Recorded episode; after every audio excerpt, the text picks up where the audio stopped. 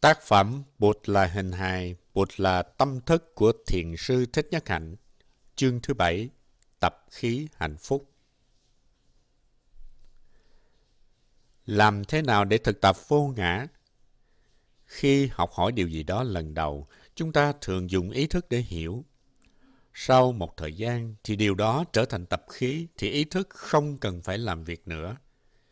Tập khí cũng cần một thời gian, một quá trình để hình thành. Khi đã trở thành tập khí, chúng ta chỉ dùng tàn thức của mình và làm một cách tự nhiên. Cho dù không để ý những gì ta đang làm, ta vẫn có thể làm đúng, như đi bộ chẳng hạn. Khi đi, tâm chúng ta có thể hoàn toàn đắm chìm trong những suy nghĩ về chuyện này chuyện nọ, nhưng nhãn thức hợp tác với tàn thức đủ để cho chúng ta tránh được tai nạn.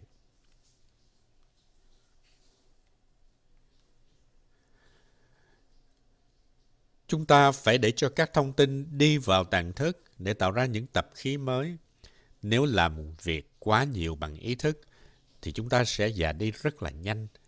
Những lo lắng, suy nghĩ, quán chiếu lên kế hoạch tiêu hao rất nhiều năng lượng. Vào thời Trung Cổ, ông Ngũ Tử Tư chỉ lo lắng và sợ hãi có một đêm mà sáng mai ra tóc đã bạc trắng. Đừng làm như thế. Đừng dùng ý thức nhiều quá nó làm tiêu hao rất là nhiều năng lượng của ta. Tốt hơn là chúng ta nên sống với mà không nên nghĩ về. It's better to be than to think. Điều đó không có nghĩa là chúng ta đánh mất chánh niệm, mà chánh niệm của ta đã trở thành tập khí. Cho nên ta có thể thực tập một cách tự nhiên, không cần phải ép buộc.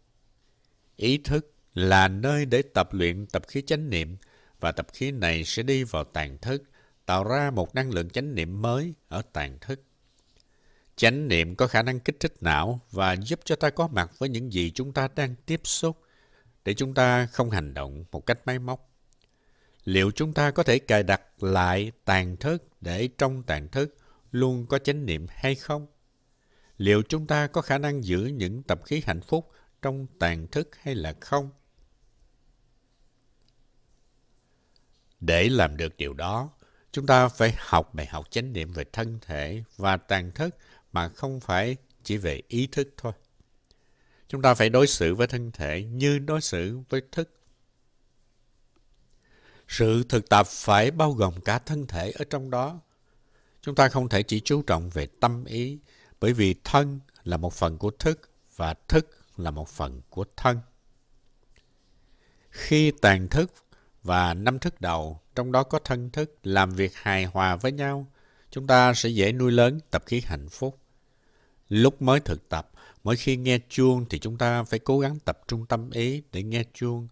Chúng ta dùng nhiều năng lượng để thực tập dừng lại, theo dõi hơi thở chánh niệm, làm cho tâm tư lắng động. Nhưng sau khi thực tập một thời gian, 6 tháng, 1 năm, 2 năm, tiếng chuông qua nhị thức đi thẳng vào tàn thức, và chúng ta dừng lại một cách tự nhiên mà không cần ý thức xen vào. Chúng ta không cần phải cố gắng hay là dùng nhiều năng lượng như ban đầu. Vì vậy, thực tập có thể trở thành một tập khí. Khi sự thực tập đã trở thành tập khí, chúng ta không cần phải cố gắng quá nhiều bằng ý thức. Điều này cho ta thấy rằng thực tập tốt, ta có khả năng chuyển hóa những tập khí cũ và chúng không còn trở lại quấy rầy ta nữa. Thực tập tốt cũng có thể tạo ra những tập khí tốt. Sẽ đến lúc chúng ta không còn dùng ý thức để quyết định, mà ta thực tập một cách tự nhiên. Nhiều người trong chúng ta không cần phải làm quyết định là mình phải thực tập hơi thở chánh niệm. Khi nghe chuông, chúng ta theo dõi hơi thở một cách tự nhiên và chúng ta thấy rất được nuôi dưỡng. Vì vậy, một sự thực tập đã trở thành tập khí thì chúng ta ít hao tốn năng lượng. Thực tập chánh niệm là để tận hưởng, chứ không phải để tạo thêm nhiều lao tác mệt nhọc. Và tận hưởng có thể trở thành một tập khí. Một số người trong chúng ta có tập khí khổ đau, một số khác thì lại nuôi dưỡng tập khí tươi cười và hạnh phúc. Khả năng hạnh phúc là điều quý nhất mà chúng ta có thể vun trồng. Vì vậy, chúng ta hãy đi thiền, ngồi thiền một cách hứng thú, Chúng ta đi thiền ngồi thiền cho chính chúng ta, cho tổ tiên ta, cho cha mẹ ta, cho bạn bè ta, cho những người ta thương và cho cả những người mà ta gọi là kẻ thù của ta. Hãy đi như Bụt đi, đó là sự thực tập. Chúng ta không cần phải học và hiểu tất cả các kinh điển hay tất cả những điều Bụt dạy mới có thể đi như Bụt. Không, chúng ta không cần gì thêm nữa ngoài đôi chân và ý thức của ta. Chúng ta có thể uống trà trong chánh niệm, đánh răng trong chánh niệm, thở trong chánh niệm hay bước một bước chân trong chánh niệm. Chúng ta có thể làm tất cả những điều đó với sự thích thú mà không cần phải đấu tranh hay là cố gắng gì cả. Đó là tận hưởng. Hạnh phúc chân thật chỉ đến từ chánh niệm. Chánh niệm giúp cho ta nhận diện những điều kiện hạnh phúc đang có mặt trong giây phút hiện tại và định lực giúp cho ta tiếp xúc sâu sắc hơn với những điều kiện ấy. Nếu chúng ta có đủ niệm và định thì tuệ giác sẽ phát sinh. Khi đã có tuệ giác lớn, chúng ta sẽ vượt thoát được những tri giác sai lầm và duy trì được tự do lâu dài. Nếu định sâu, chúng ta sẽ không còn giận, không còn thất vọng nữa và chúng ta có thể tận hưởng được từng phút giây của cuộc sống hàng ngày. Có một số người trong chúng ta cần một liều lượng khổ đau nào đó để có thể nhận diện hạnh phúc. Khi thực sự khổ đau, chúng ta mới thấy được không khổ đau là mầu nhiệm. Tuy nhiên, có những người không cần khổ đau mà vẫn có khả năng nhận biết được không khổ đau là một điều kiện hạnh phúc, là một mầu nhiệm của cuộc sống. Nhờ chánh niệm chúng ta ý thức được những khổ đau đang diễn ra xung quanh chúng ta. Có những người không thể ngồi yên và an toàn như chúng ta được. Một trái bom, một tên lửa có thể rơi xuống trúng họ bất cứ lúc nào. Như ở Trung Đông hay là ở Iraq, họ mong ước được hòa bình.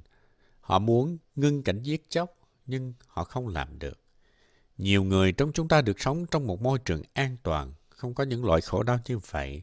Được có cơ hội ngồi như thế này, bình yên hơn, nhưng dường như chúng ta không biết trân quý. Chánh niệm giúp chúng ta ý thức được những gì đang diễn ra quanh ta và biết trân quý những điều kiện an lạc, hạnh phúc đang có mặt ngay bây giờ và ở đây. Thực ra chúng ta không cần phải đi đâu khác để hiểu được khổ đau là gì đâu. Chúng ta chỉ cần chánh niệm. Chúng ta có thể ở ngay nơi mình đang ở. Chánh niệm sẽ giúp cho chúng ta tiếp xúc được với những khổ đau của thế giới và nhận diện nhiều điều kiện hạnh phúc mà ta đang có chúng ta sẽ thấy an toàn, hạnh phúc, vui tươi và có đủ sức mạnh để thay đổi tình trạng xung quanh ta. Thất vọng là điều tệ hại nhất có thể xảy ra đối với con người. Khi thất vọng, chúng ta muốn tự tử hay muốn giết ai đó cho hả giận. Có rất nhiều người đã tự tử để trừng phạt người khác bởi vì họ khổ đau quá nhiều. Làm thế nào để có thể hiến tặng cho họ một giọt nước cam lộ? Làm thế nào để giọt nước cam lộ ấy có thể rơi vào trái tim họ, một trái tim đang chứa đầy hận thù và tuyệt vọng. Thực tập chánh niệm không những giúp cho chúng ta tiếp xúc được với những mầu nhiệm của cuộc sống để nuôi dưỡng và trị liệu, mà còn giúp cho chúng ta có khả năng tiếp xúc với khổ đau để trái tim của chúng ta tràn đầy thương yêu. Và chúng ta trở thành cánh tay của Bồ Tát Quan Thế Âm, Bồ Tát Đại Từ, Đại Bi.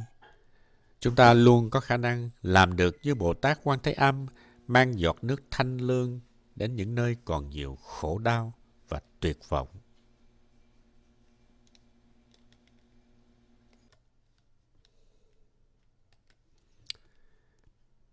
Phương pháp nuôi dưỡng tập khí hạnh phúc Dựa trên những gì chúng ta đã học về thân và tâm, tôi muốn cống hiến cho quý vị một số bài tập để nuôi lớn niệm, định và tuệ. Đó là ba định, sáu độ, xây dựng tăng thân và vô phân biệt trí. Đây là những giáo lý căn bản, là trái tim của đạo Bụt và là bí quyết đưa đến hạnh phúc. Những giáo lý này tương tức nhau và nâng đỡ nhau. Nếu định lực của ta đủ mạnh, chúng ta sẽ có những khám phá mới, sẽ có tuệ giác mới. Chỉ cần có mặt 100% thân và tâm hợp nhất là chúng ta có chánh niệm. Nếu tiếp tục duy trì trong trạng thái đó, chúng ta sẽ có định. Nếu định hùng hậu, chúng ta có cơ hội đập vỡ khối vô minh và đạt được hạnh phúc. Ba định Định thứ nhất, không. Có ba loại định khác nhau. Thứ nhất là không. Sunyata. Không ở đây là một loại định mà không phải là một triết lý. Không không phải là một sự cố gắng để mô tả thực tại, mà không là một công cụ. Chúng ta phải hiểu khái niệm không một cách khéo léo để không bị kẹt vào khái niệm đó. Khái niệm về không và tuệ giác về không là hai khía cạnh khác nhau. Chúng ta hãy lấy ví dụ về cây nến. Để thắp lên một cây nến, chúng ta cần bật một que diêm. Que diêm chỉ là một dụng cụ, một phương tiện. Nếu không có que diêm, chúng ta không thể tạo ra lửa. Nhưng mục đích tối hậu của chúng ta là để có lửa mà không phải có que diêm. Đức Bụt cho chúng ta khái niệm không vì chúng ta phải sử dụng ngôn từ và khái niệm để truyền thông. Sử dụng khái niệm không một cách thông minh, khéo léo, quý vị có thể làm phát sinh tuệ giác không. Một khi ngọn lửa biểu hiện, nó sẽ đốt cháy que diêm. Một khi tuệ giác không biểu hiện, nó sẽ đốt cháy khái niệm không. Nếu đủ khéo léo để sử dụng khái niệm không, quý vị sẽ có tuệ giác không và quý vị sẽ vượt thoát được ngôn từ không.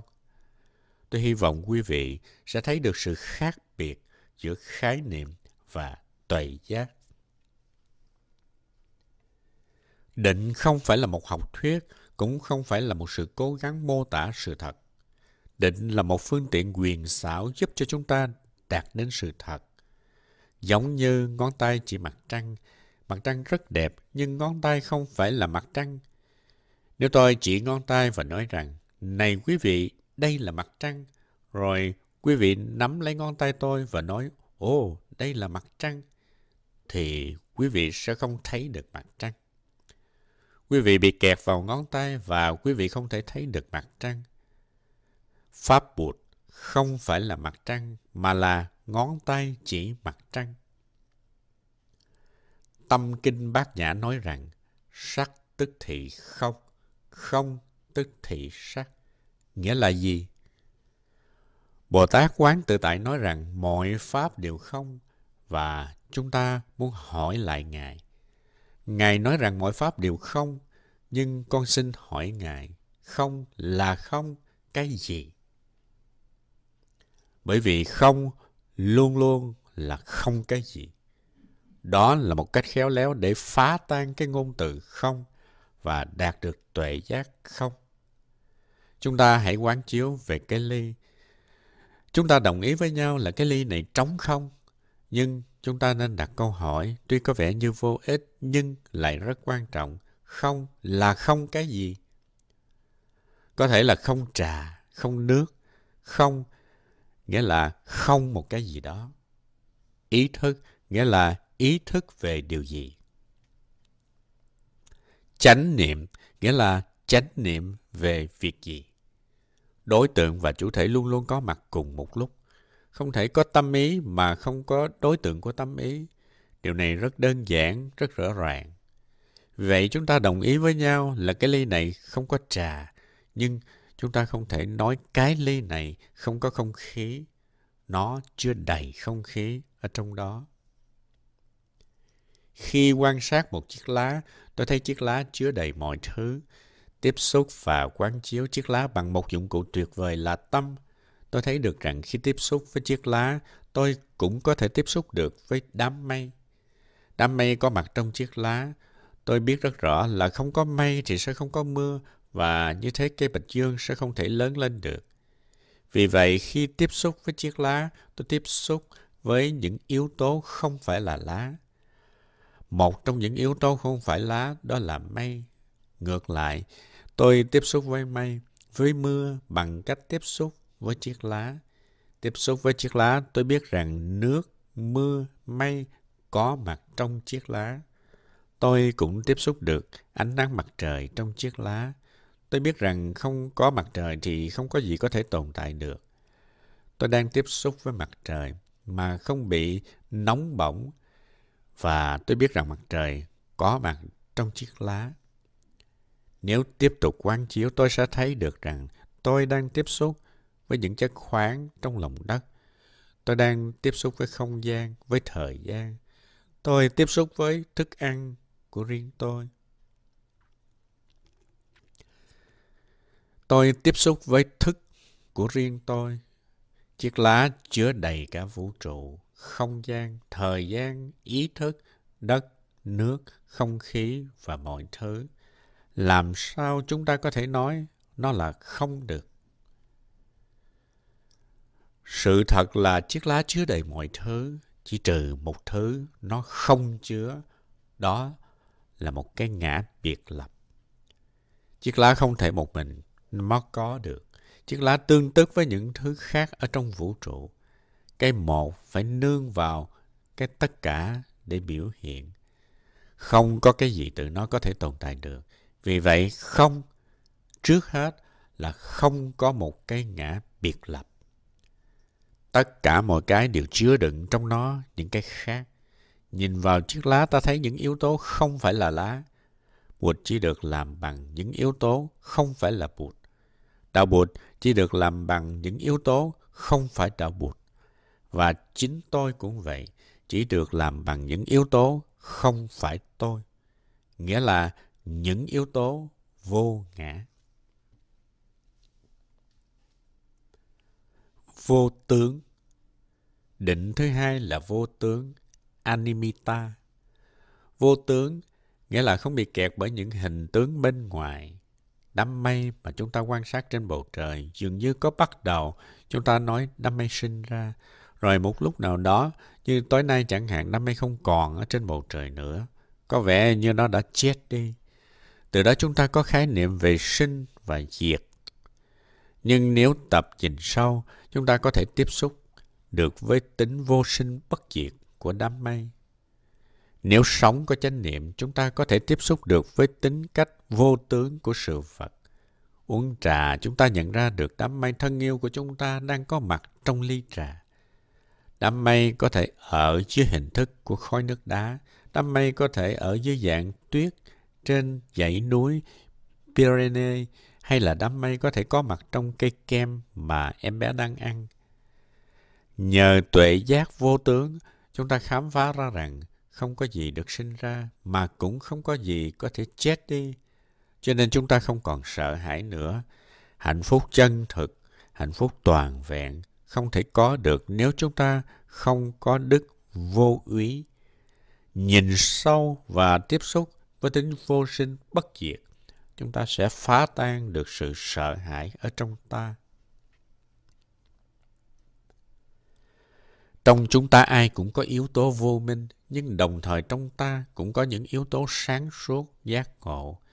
Vì vô minh cho nên ta đau khổ, nhờ sáng suốt nên ta có thể trở thành Bụt. Vì thế chúng ta có thể giải quyết được cái nhìn nhị nguyên giữa tâm và não. Thực tại có khi được diễn tả như là não, có khi như là thức. Nếu nói rằng não được sinh ra từ tâm, hay tâm là tài sản nổi bật của não, điều đó không đúng. Chúng ta không nên nghĩ như thế. Chúng ta có thể nói rằng cả tâm và não đều dựa trên nền tảng của tàn thức và nương vào nhau để biểu hiện. Không có tâm thì não không thể có được, mà không có não thì tâm cũng không thể biểu hiện được. Mọi thứ đều nương vào nhau mà biểu hiện, giống như chiếc lá, như đó hoa. Hoa phải nương vào những yếu tố không phải là hoa để mà biểu hiện. Tâm và não cũng thế.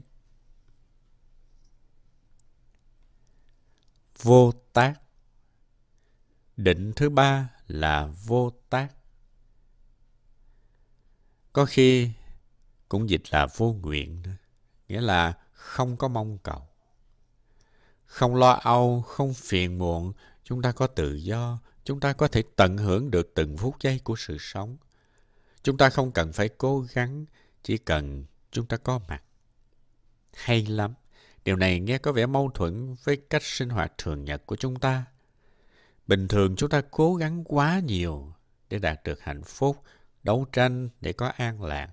Nhưng có lẽ những cố gắng, những đấu tranh và mục đích của ta thì lại là những chướng ngại không cho ta đạt được hạnh phúc, nuôi dưỡng bình an. Tất cả chúng ta đều có kinh nghiệm là khi ta tìm câu trả lời hay là đáp án cho một vấn đề nào đó nhưng tìm hoài không ra, thế rồi chúng ta hoàn toàn buông bỏ, không nghĩ tới nữa. Ngay khi chúng ta buông bỏ và thư giãn thì câu trả lời tự động đi lên, không cần cố gắng gì cả. Đó là vô tác. Chúng ta theo dõi hơi thở, uống trà, mỉm cười, đi trong chánh niệm thì tuệ giác sẽ phát sinh một cách tự nhiên. Vô tác là một sự thực tập rất là màu nhiệm, rất hay, rất tươi mới. Các nhà khoa học cũng cần thực tập điều này. Cởi mở tâm ý, ta sẽ thấy được những khả năng ngoài sức tưởng tượng của ta. Nhiều khám phá khoa học cũng đã được dựa trên nền tảng vô tác, bởi vì khi không mong cầu đạt được mục đích, thì bất ngờ chúng ta lại đạt được tuệ giác mới.